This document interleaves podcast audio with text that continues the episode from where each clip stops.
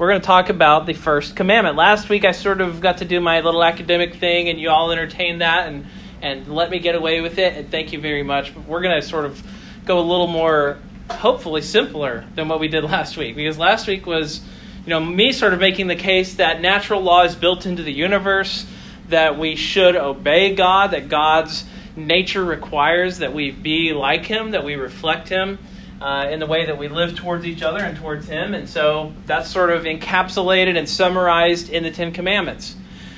But this week we're actually going to look at the first commandment. And uh, let's see. First.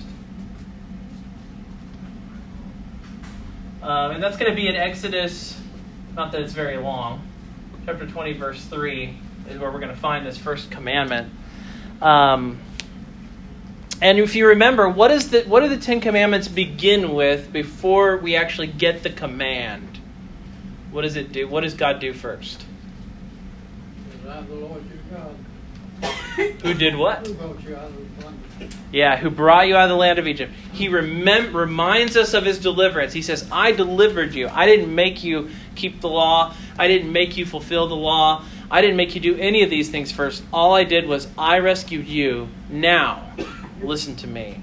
So that's the way that God's law works. God doesn't come to us and say, work hard, keep my law, and you're going to be rescued. Instead, he says, I rescue you. Now, listen to what you ought to be like, listen to what you ought to live like. And so, um, had anyone opened their Bible to Exodus 20, verse 3? Because if so, Stephanie, would you like to read it for us? You shall have no other gods before me. A very long verse. Thank you long, challenging, difficult. We'll have to slog our way through it. Um, this is one of the commands, and actually, if you look through the list, almost all of these commands are negatively expressed one way or another. And not all of them, right? It doesn't say don't dishonor your father and mother. It says honor your father and mother. So there are commandments that are positive. There are commandments that tell us how we should live, not just how we shouldn't live. But all of them, for the most part, begin by saying don't do this. And I think, in my opinion at least, the best way to approach each of these commands is not to begin with the negative and begin with the denial and begin with the thing we're not supposed to do. The best way to begin with each command is to begin with what is God calling us to? What is God saying that we should do? And so, uh, if you look at the first command, there are assumptions made in that command. You shall have no other gods before me. What is the positive assumption that God makes in this verse that doesn't get stated outwardly? The thing he assumes that we ought to do. You shall worship him. All right, we shall worship him. Or if you wanted to put it, if you wanted to stick really close to what the text says, have God as your God. Right? So he says, don't. He says, don't have other gods. But what he means is, have me as your God.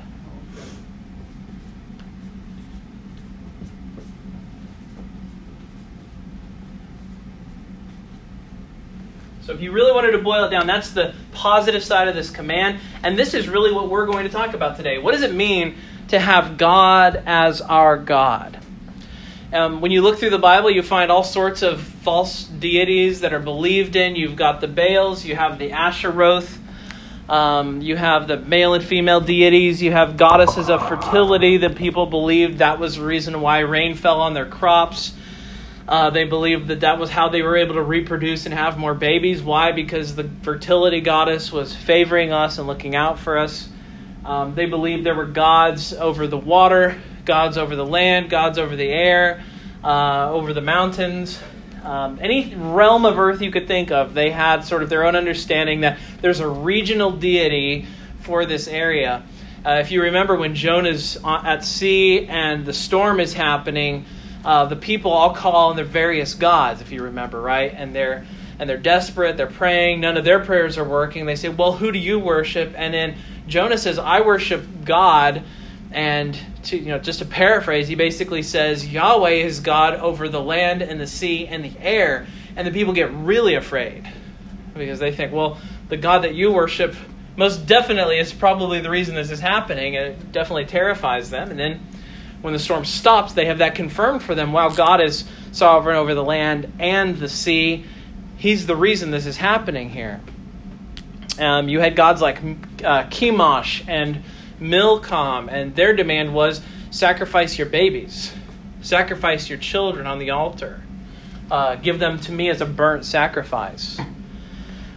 And now, next week, Robert's going to talk about what it means not to have other gods.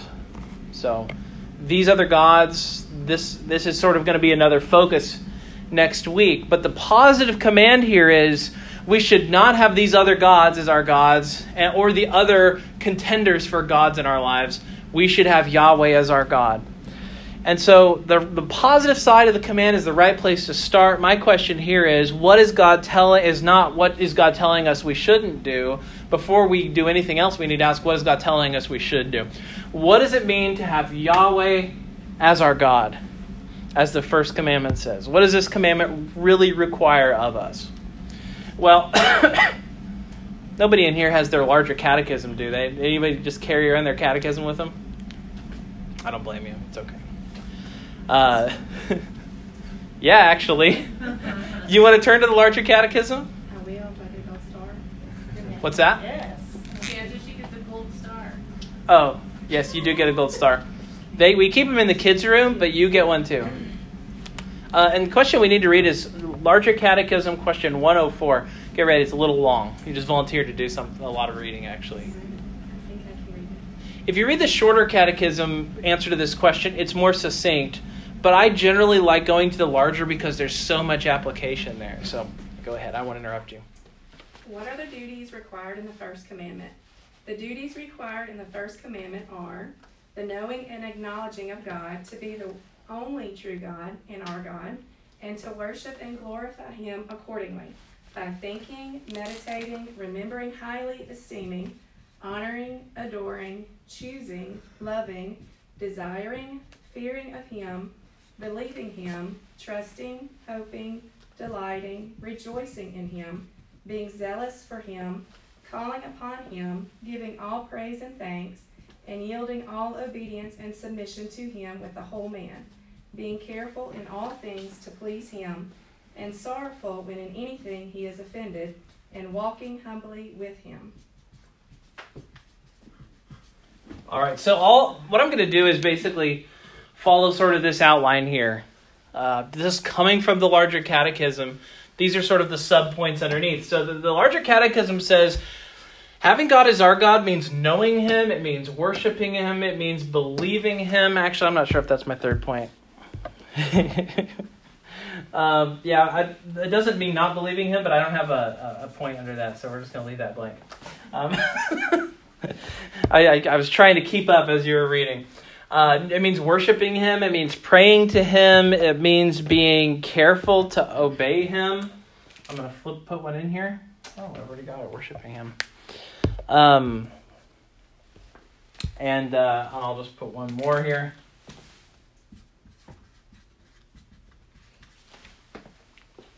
So this is what it means to have God as our God. Um, let me see. I got to get back to where I was in the notes now. One of the most impactful book that I ever read as a Christian, and I say this all the time, and you're probably tired of me saying it, but if you haven't read it, then you have to keep hearing me say it, and then when you tell me you've read it, then I'll stop mentioning it. Uh, is Knowing God by J.I. Packer. I just need to see hands. Have any of you read it? Knowing God. Reading it now. All right. You like it? Mm-hmm. All right. I'm glad you said that. That's a good Sunday school answer, but I also believe that's really your answer. Um, that is the first book I read as a Christian. That's the first book my uncle my uncle Jerry put it in my hands. He said, "Read this book," and I read that book, and I fell in love with the study of God when I read that book. And I'm so glad he didn't give me something bad. Who knows where I'd be right now if he'd given me a bad book? But he gave me a good book to start off my Christian life with. And so, one of the things that Packer says at the beginning of this book is there's a difference between knowing God and knowing about God. He spends a lot of time on this. He says to know about God is to collect information. Uh, to, to know about God is to sort of just gather data together that you can state things about God. And, he, and what he says is a lot of people know about God. A lot of people know about the deity, but do they know him? Uh, there's a verse. Would someone turn to Jeremiah 20? No, sorry, Jeremiah 9:23. And while you turn there, I'm going to read a verse out of John 17. Jesus is talking, he's in the garden. He says, "This is eternal life, that they might know you, the only true God, and Jesus Christ whom you have sent." So Jesus says, what is eternal life? That they may know you. Not that they would know about you, not that they would have information about you, but that they would know you. Um, so for Jesus, the thing that we're called to is something that he calls knowing God. We should know God. That's what we were made for. Now, uh, who's a volunteer to read Jeremiah 9? We need 23 and 24 is the verse. Okay, thanks, Linda. Thus says the Lord, let not the wise man glory in his wisdom, let not the mighty man glory in his might, let not the rich man glory in his riches, but let him who glories glory in this, that he understands and knows me, that I am the Lord exercising loving kindness, judgment, and righteousness in the earth, for in these I delight, says the Lord. Um, he differentiates between knowing and understanding God. We should do both, but they aren't the same thing exactly. Let him who my version says boast or glory. If whatever we glory in, whatever we boast in, we should boast in knowing God. We shouldn't boast in having information about God. If we have a catechism memorized, that's not the same thing as knowing God. Certainly a help though. Um, but here's the thing: we're called to know God. The New Testament tells us this. The Old Testament tells us this. There are even more verses that tell us that we should know God. But how can we know God? Uh, um, to put it briefly, it's more than knowing about God. It's also not less than knowing about God. That's one thing I think that modern, um, there is a modern tendency in evangelical churches to emphasize experience and downplay knowledge. You can you can go off both sides of the rail there. You can be so about experience that you have no knowledge that you have no understanding of God, but you have had experiences that you can't explain and you can't put it into words. And then on the other hand, you can be so head knowledge, so so uh, uh, devoted to just the ideas, just the principles, um, that you miss knowing God. You actually don't have any experience at all with God. You could never say yourself, "I know God." And so we need to have both of those things. Can we really? Here's the the. I've used this illustration before, but um, yeah, imagine telling your wife you love her, but you've never bothered to, to learn her name. You've never bothered to find out where she grew up. Uh, you never bothered to find out uh, where she came from, what her childhood was like, why she has a lifelong fear of birds. Like, imagine never finding these things out about your wife. Wouldn't that be strange? And could you really call that love? She's just a lady, I see. We do intimate things together, but I do not really care who she is. Imagine having that kind of a marriage. Like that is that's not love. That's not you could not say you know each other. Imagine so many people in evangelicalism who say, "Oh yeah, I know God." And then you say, "Well, tell me something about him." And they'll say, "I don't know. I just have experiences with him." You know, I think that's really akin to a spouse that doesn't know anything about their spouse. Um, we really, how can we claim to love someone we don't even know much about?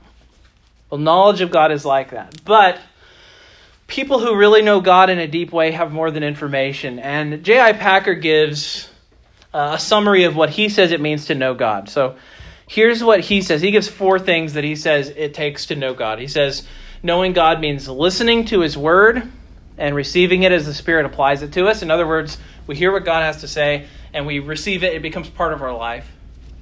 It means noting God's nature and his character as his word and works reveal it. Again, I think Presbyterians, generally speaking, are pretty good at that. We're pretty good at noting God's nature, noting his character. We sort of we remember those things.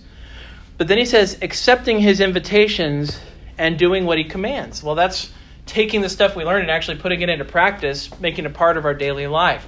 We do not just show up on Sunday, do our performance, and then leave again but it's supposed to impact how we live all the time.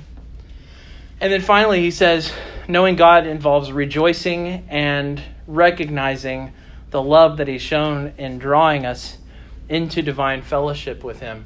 And that's the part where I, I think I think evangelicals tend to be pretty good at that part, and I think sometimes in Presbyterianism we can be less good at that part, right? This involves rejoicing. This involves love. This involves fellowship. Well, we're less. It's harder to wrap your head around those things, but they're and they're sort of experiential. And and Packer is saying, hey, there's more to this than just collecting information. It has to change how we, how we live. It has to change the reason why we live.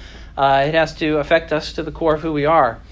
And so the picture of knowing God that starts to emerge then is of a person whose knowledge and energy and life are all centered around this one person.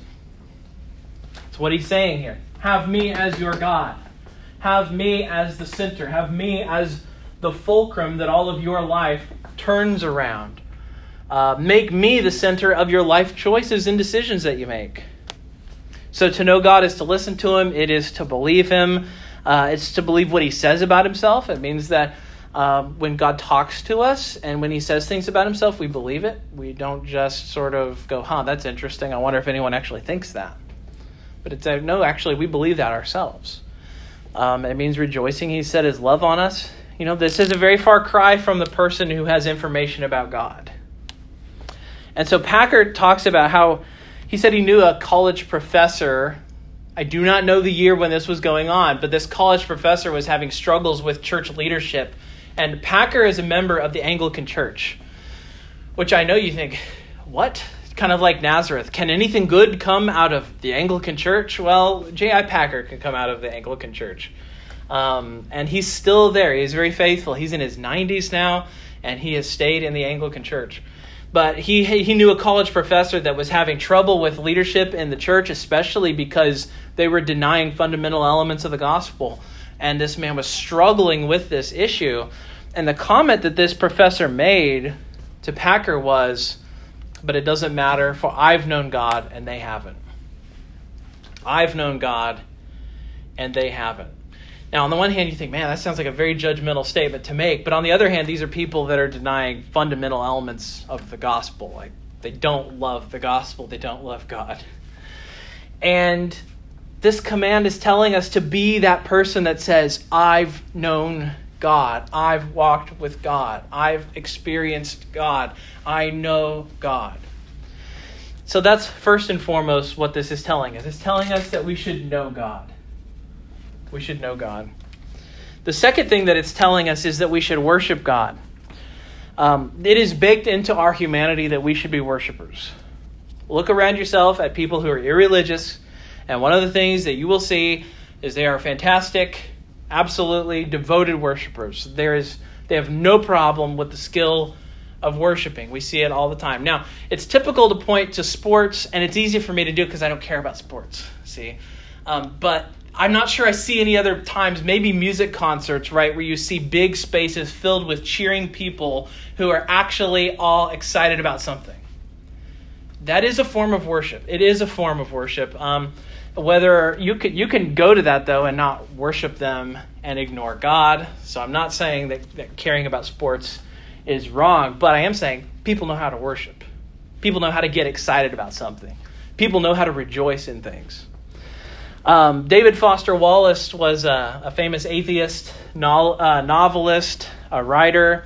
Um, he, maybe he was atheist, maybe he was agnostic, I'm not exactly sure.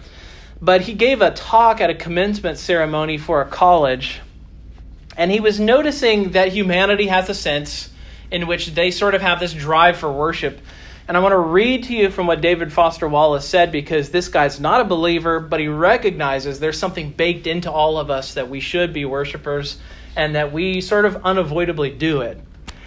So here's what David Foster Wallace says He says, In the day to day trenches of adult life, there is no such thing as not worshiping.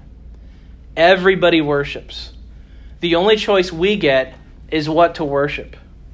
And an outstanding reason for choosing some sort of God or spiritual thing to worship is that pretty much anything else you worship will eat you alive. If you worship money and things, right, this guy's not, not a Christian at all.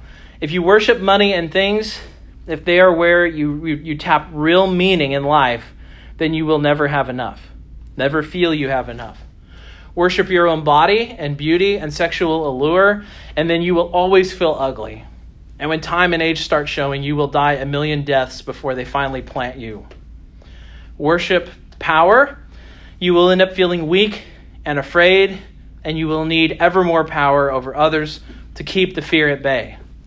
Worship your intellect, being seen as smart, you will end up feeling stupid, a fraud, always on the verge of being found out. So I love letting non Christians do the work for me, if possible, when I can. And that is exactly what David Foster Wallace is doing there. Anything that we worship is going to have power over us. And the thing that he says is this He says, when we worship things like these, we do not see it. We do not see it. We do not perceive it. It is, he says, that our worship of these things is unconscious. Which again, I just think, man, thank you atheist guy for saying this because it sounds like such a religious talk. I'm sure that when he finished, people thought he was probably getting religion or something. But he says our worship of these things is unconscious. We don't think about it. So, what that means is that if I ask you, do you have other gods in your life? And maybe next week when Robert gets at this, your tendency may be to say, well, I don't have other gods, so I'm good. I don't have to listen to this now. And just remember if you really are worshiping these other things, they are unconscious. You are not thinking about it. So maybe the thing to ask is God, root out of me these things that I am worshiping and I do not know that I am worshiping. The things I am the most devoted to that I don't even think about. Now, I'm, I'm walking in on Robert's territory, so I'm going to pull back from that and just say whatever gives us meaning, whatever give us, gives us satisfaction in our lives, that's really the thing that we're worshiping. That's the thing we're putting on a pedestal because the things we worship are the things we protect. The things we worship are the things that we're willing to give anything for. Our problem is not that we don't worship. Our problem as sinners is that we worship the wrong things. And so the challenge here is we need to be willing to call out the things we're unconsciously pursuing and chasing after and finding our satisfaction in. But the first commandment, God calls us to worship the thing that is the most satisfying, that's the most fulfilling, that the mo- it's the most important. And He says, That's me. And He doesn't do that out of selfishness. He does it because that's what He knows is best for us. Because if we follow the power, we're always going to feel weak, like David Foster Wallace says. Um, if we follow after beauty, we're always going to feel ugly.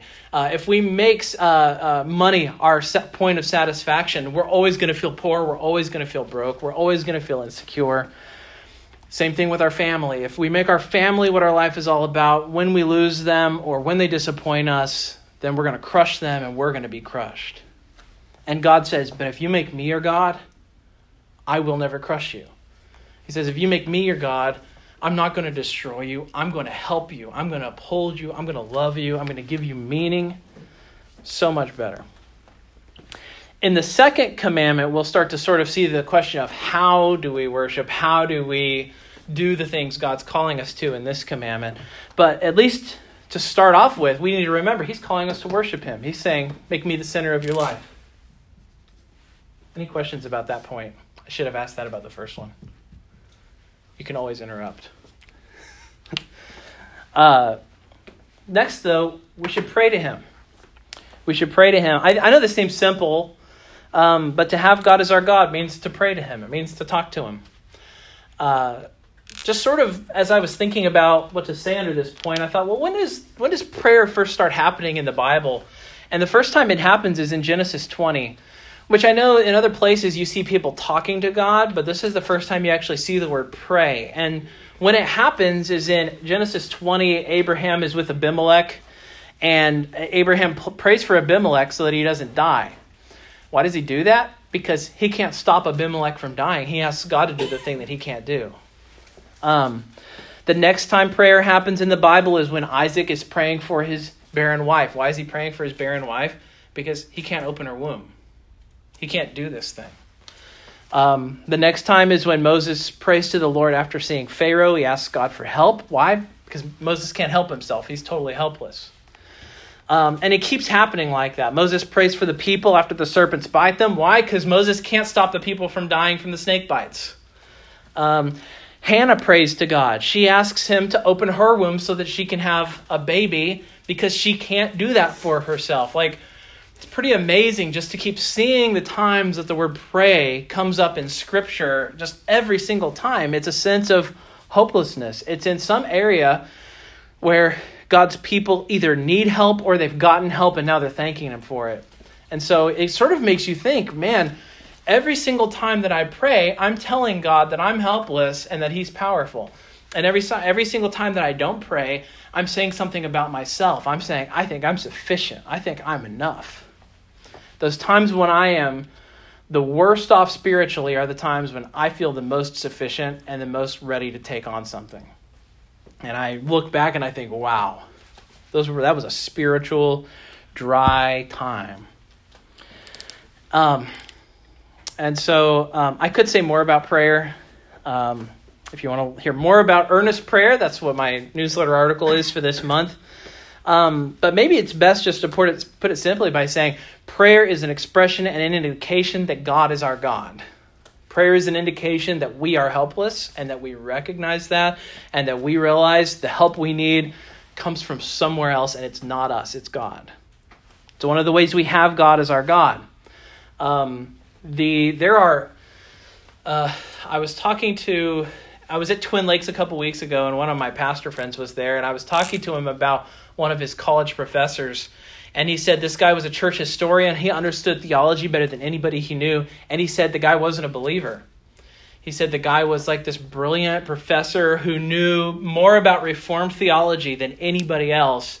And yet he was not a Christian, not a believer. He'd written all these books on Puritan spirituality and things like that. But he was openly just, I don't know if he was an atheist, but he certainly didn't believe in, in Christ. And you know what makes uh, somebody who knows and understands God different from somebody who, or different from somebody who just has knowledge about God. That guy doesn't pray to God. He has no reason to talk to God. He has no personal interaction with Him. He doesn't speak to Him. Prayer is one of those things that differentiates us from the people who have the information. We may have the information, but do we pray to Him? Do we worship Him? Do we talk to Him? Do we know Him?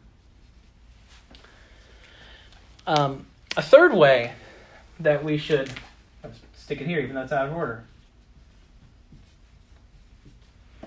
Um, a third way that we know God is by praising Him. Um, um, I have to be brief here, but here's the reality we sing about what we love, we sing about stuff that's important to us. We don't sing about, well, actually, if you turn on the radio, the radio is filled with trivialities things that people love, right? And if you turn on the radio, what do you hear people declaring that they love? If the things they sing about are actually declarations of love, what do the people of this world love? Themselves. Yeah, okay, themselves, right? I'm so awesome. I'm number one. You'll hear so many songs about people, why, uh, you know, just saying how great they are. Uh, you'll hear songs praising money. I got money. I got money. Lots of money. Um, lots of songs about sex, right? People love and worship sex. People love things, cars, houses, vacations, the sort of things. Um, people love other people. Lots of songs about devotion to each other. Um, but as you said, they definitely love themselves. And even those other things, what are those things? Love, sex, money, uh, stuff. They're all just expressions of self love, really. These things do something for me and I've got more of it than you do. We'll talk about music again when we get to coveting later in the summer. Um, now, if you turn on the right radio stations, you'll hear people talking about loving God too. So there's a little bit of a balance to that. But uh, I guess the point that I want to make is that singing and music are part of the human heart and the way that we sort of express praise to God. They're one of the ways that we show the things that we love. So we can praise what we love in lots of ways. You know, I, I can praise my wife without singing a song. I think she would probably like that. Uh, okay, she likes when I sing. Yeah. I was trying to be self-deprecating, but now you can praise me all you want. Um, I want to hear you sing. How how great I am. Um, but singing isn't the only way that we praise God either, though. Um, we can we can express our love for God and our need for God by praying aloud, by reading Scripture, by lifting Him up in our hearts. You know, singing may not be our forte. Uh, praise doesn't necessarily just mean music.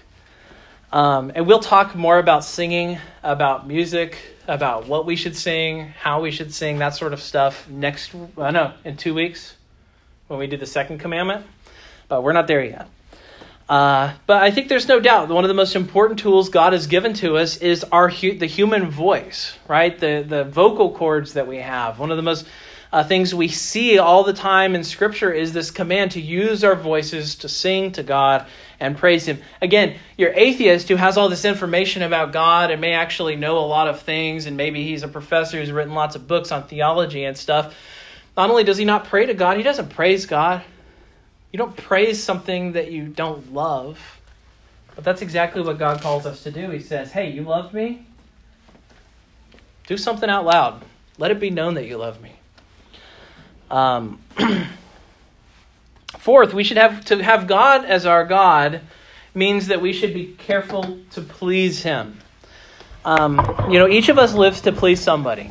There is somebody that all of us are living for in our lives, somebody that we want to pray, praise, somebody we want to please. And we already saw this. All of us worship. The question is, who do we worship? What do we worship? And part of what we worship is what we do. Uh, we do what the one that we worship says.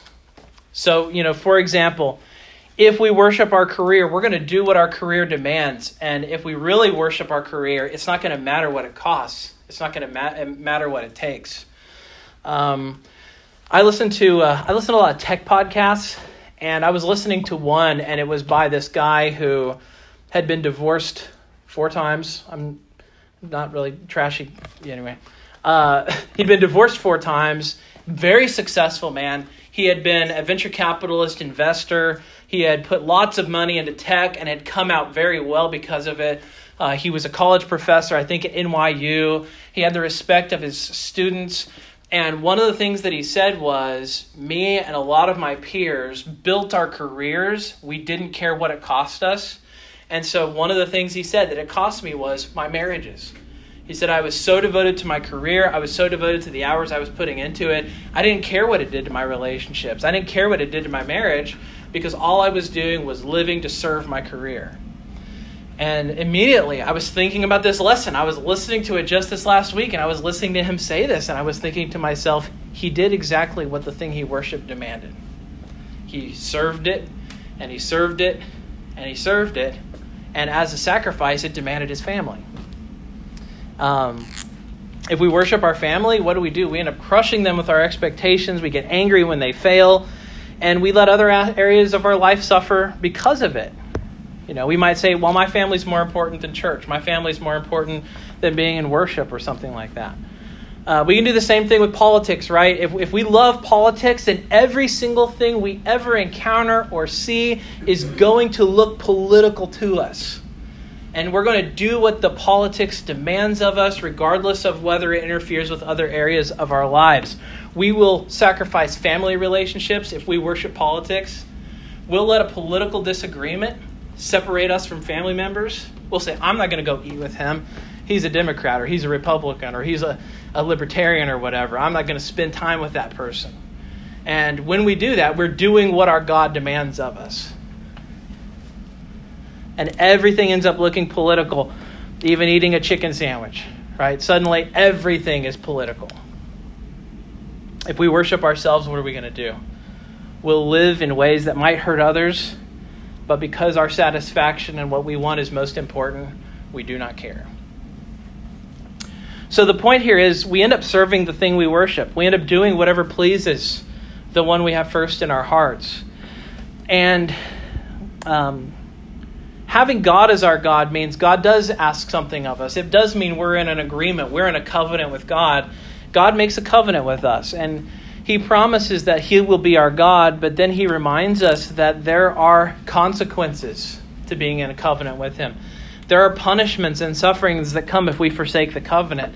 This last week, for some weird reason, I decided to read Deuteronomy 28 for some of my devotions, and it was the covenant curses that God promises. And He says, you know, if you break my covenant, you are going to starve. If you break my covenant, the enemies are going to besiege your city. If you break, if you break my covenant, you are going to be so hungry that you will eat your own children. Uh, if you break my covenant, you're, you're go- there's going to be drought and you're going to be hungry and you'll be desperate. And it's just, you go through all of these things and you realize that being in a covenant with God means that He expects something of you. That's one of the real, one of the things that really comes out when you read Deuteronomy 28. And the other thing is, too, to prom- uh, God covenants with us and he promises us that he's going to look out for what's in our best interest too. So when we put our faith in Jesus, we enter into a covenant with God and God gives us covenant signs. He gives us a covenant meal. He gives us the, the covenant sign of baptism. He gives us a covenant meal of the Lord's Supper. And relevant to us this morning and for the rest of this class is we acknowledge the covenant law. God does expect something of us since He's our God. And if you want to see the covenant God spelled out the best, where do you look? You look to the Ten Commandments. Because what does He do? He takes all of Scripture and all of the natural law and sort of summarizes it down into a single set of commandments. And so, baked into the first commandment here is this motivation for us to listen to and rest all of the best that we have by God's grace on Him and to keep His commands. And one thing to remember is this anytime we break any of the commands, anytime we're not careful to please God, in a sense, we're breaking the first command. In a sense, every single commandment here is really telling us how can we have God as our God. All the rest of the nine commandments are expositions of this first commandment to have God as our God. And so, what does it mean to please God? It doesn't mean to have information. It doesn't mean to have knowledge only. Uh, it doesn't mean to go through the motions. It means that from the heart, we really do want to please God with our lives. That we're coming to the Word and we're really saying, what is it that would make God happy? What would, what could I do that would please God? And this is the answer to us. Um, fifth and finally, is, this is we're closing now. To have God as our God means single minded devotion. Because when he says, You shall have no other gods, he's, notice what he's not saying. He's not saying, he's not saying, uh,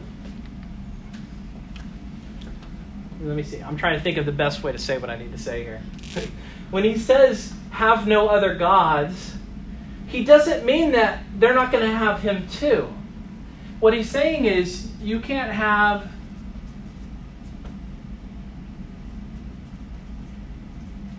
He said you can't have Yahweh plus other gods. He's saying you can't have me and all these other gods as well. You can't have me and Baal. Because when the people when the people of Israel worship Baal, for example, it happens in the Old Testament. If you read through the book of First and Second Kings, it happens quite a bit.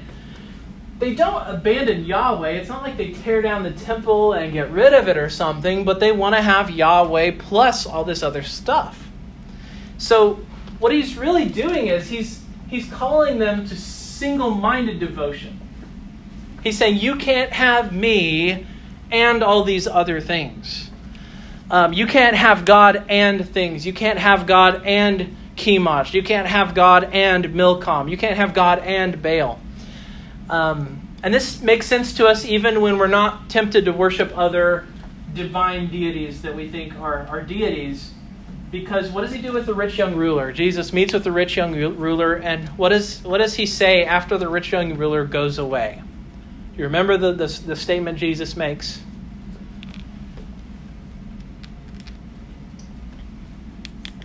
He says, No servant can have two masters. Either he'll love the one and hate the one, or he'll hate the one and love the other. And so he's saying you have to choose who you're going to serve. You can't have it all. And he says you cannot, the last thing he says is you cannot serve God and money. So he pinpoints the other God in this guy's life. This guy's like, I've kept all the commandments.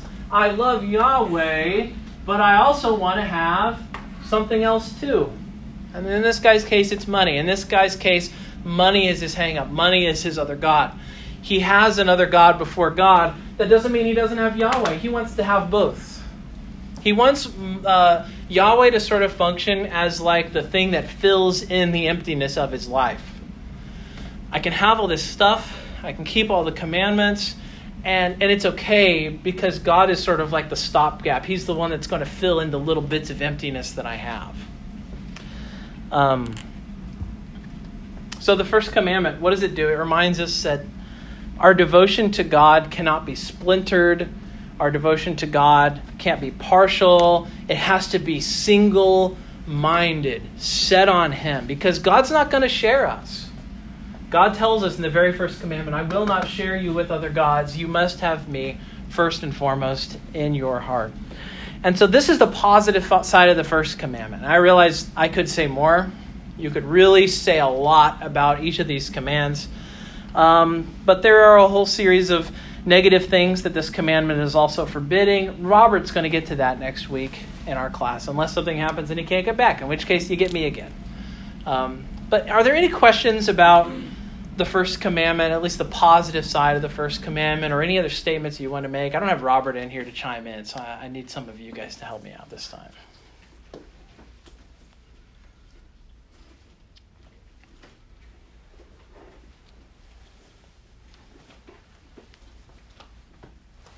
All right. Well, in that case, I'm going to pray for us.